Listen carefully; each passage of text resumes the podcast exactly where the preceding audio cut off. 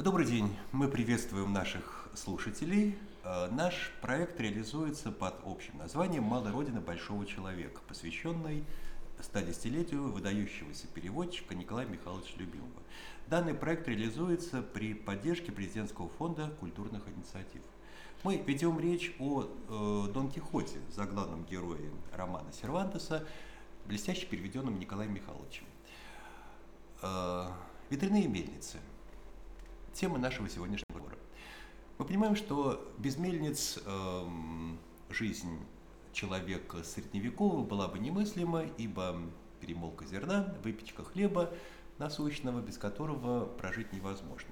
Однако герой, о котором мы с вами говорим, видит в мельницах совсем не мельницы.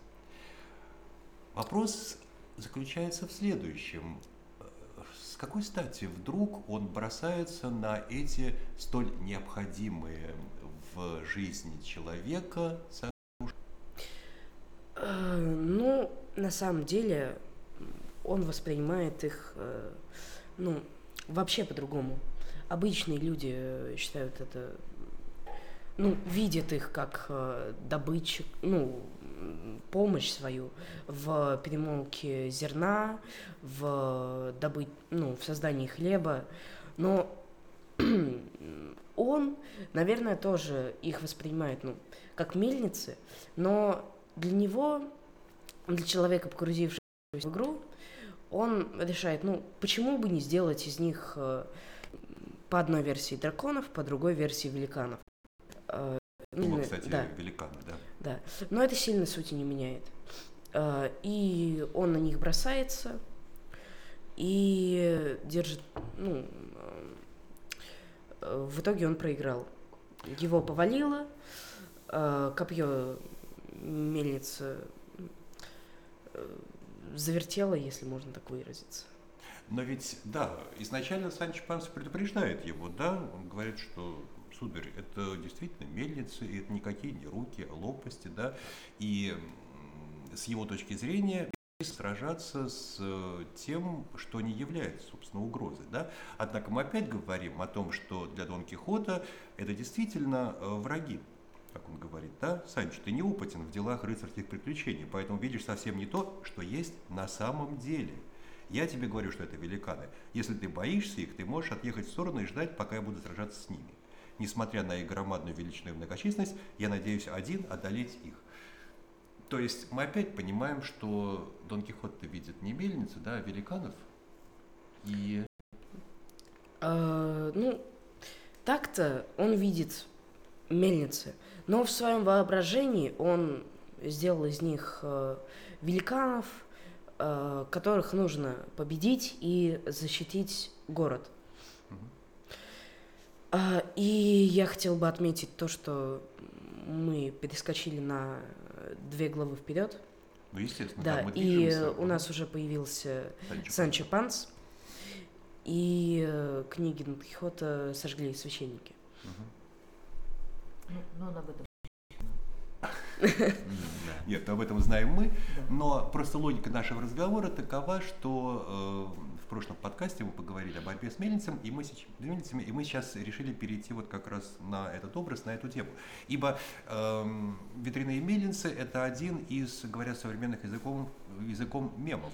Э, по существу э, борьба с ветряными мельницами – это уже, так сказать, Э, афоризм, который в современном языке означает прожектерство, э, построение нереальных планов, выстраивание каких-то ложных концепций и существование в мире иллюзий.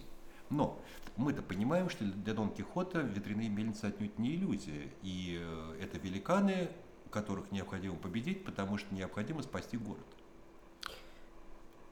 Да, но здесь можно принять несколько позиций. А, здесь можно решить то, что ну, можно решить то, что Дон Кихот э, все-таки и правда умалишенный человек, и он видит вместо мельниц э, великанов, вместо таверны замок, а, а можно решить то, что, ну, это для него просто игра, и деле-то он видит мельницы, но он решил сам из них сделать великанов. Он видит таверну, но почему бы не дорисовать пару деталей и, и не сделать замок? Все правильно. Но смотрите, опять-таки, если мы идем по э, словам Дон Кихота, да, то есть, э, э, то есть, знаешь ли что, говорит он Санчо, я уверен, что случившаяся с нами мистификация не что иное, как новая проделка этого проклятого Фрестона, то есть э, антагониста, да, который похитил все мои книги вместе с комнатой. Он нарочно превратил сейчас всех этих великанов в мельницы, чтобы лишить меня славы и победы над ними. Ему было известно, что я непременно победил бы их, будь они человеческие существа хотя бы и громадных размеров. Но все равно, какие бы он ни строил мне каверны, я должен, а должна наступить минута, когда мой меч восторжествует над его ухищрениями. Я сейчас э, обнаружил ну, э, такую мысль, то что Дон Кихот очень похож на ребенка лет шести, и э, ну вот как э, дети могут представить то, что ну, э, какой-то предмет это дракон, и начать бороться с ним, взять там пару игрушек э, и нападать на него. И вот э, в Дон Кихоте можно увидеть того же самого ребенка, может быть, в детстве просто не наигрался. Может, вполне. Может, да. А кстати. что, действительно ребенок? Вполне возможно, да. То есть очень часто я прихожу к этой мысли, что а, где-то человек, вы знаете, бывает, э, человек застревает на определенной стадии. И ведущий деятельностью э, очень долгие годы, а иногда всю жизнь а, остается именно игровая деятельность, не деятельность общения. А, Вполне возможно, то есть мы можем разные предположения здесь э, представлять, но мне важно сейчас вот что. Мне хочется озвучить свою точку зрения, что борьба с ветряными мельницами для Дон Кихота, свято верившего, что это великаны, сводится опять к мужеству и героизму. Вы заметьте, он берет на себя полностью ответственность, вот твердо убежденным, что это великаны, но полностью ответственность за то, что он, а, сражается, б, защищает город, в. Если, например, его э, соратник боится, он может отойти в сторону, я справлюсь сам. И вы посмотрите, твердая убежденность, что я обязательно приведу, э, это, эта борьба закончится моей победой. А, возобновляя тему с ребенком, мы можем сказать то, что Дон Кихот все-таки не умалишенный. Потому что если Дон Кихот умалишенный, почему пятилетний мальчик, играющий э, с копьем и э, ну, Воображающий да, себя индейцем, воображающий, например. да, да, да. А, почему он не умалишенный? Почему взрослый человек не может э, чуть-чуть поиграть? Значит, мы говорим о богатой фантазии? А, вполне возможно. воображении? Да, Ну, вполне- скорее всего. Да. Я сейчас просто вспомнил замечательное стихотворение Владимира Высоцкого «Баллада о борьбе», где э, последняя строчка «Если путь прорубая отцовским мечом, ты соленые слезы на уст намотал, если в жарком бою испытал, что почем, значит, нужные книги ты в детстве читал». Может быть, действительно здесь речь идет о том, что книги, прочитанные Дон Кихотом, они сформировали его по тому образу и подобию, да, эм, он восхищался. И здесь речь идет не столько о заигравшемся до 50 с лишним лет ребенке, да, сколько о человеке, который получил некий нравственный, морально-этический, может быть, даже духовный урок, и этот урок надо воплощать в жизнь.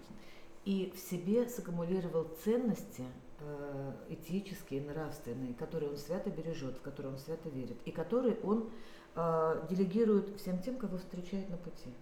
Но об этом мы поговорим в следующем подкасте. Сейчас мы прощаемся с вами, благодарим вас за внимание. С вами были Игорь. Владимир, Прохор. Владислава. Тимофей. Спасибо за внимание. До свидания.